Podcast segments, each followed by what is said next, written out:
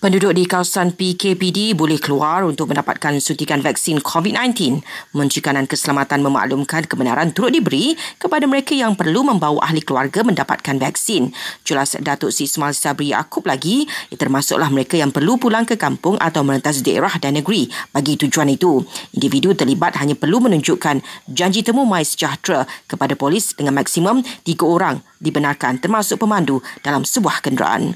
Datuk Si Ismail Sabri juga mengumumkan mengumumkan Pulau Pinang akan beralih ke fasa 2 Pelan Pemulihan Negara PPN esok. Ujian beliau peralihan itu dibuat selepas negeri berkenaan mencapai tiga nilai ambang yang ditetapkan.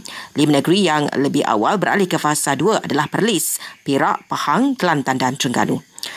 Semua jenis barang dagangan di kedai runcit, kedai serban eka, pasar raya dan pasar mini boleh dijual semasa pelaksanaan Pelan Pemulihan Negara PPN.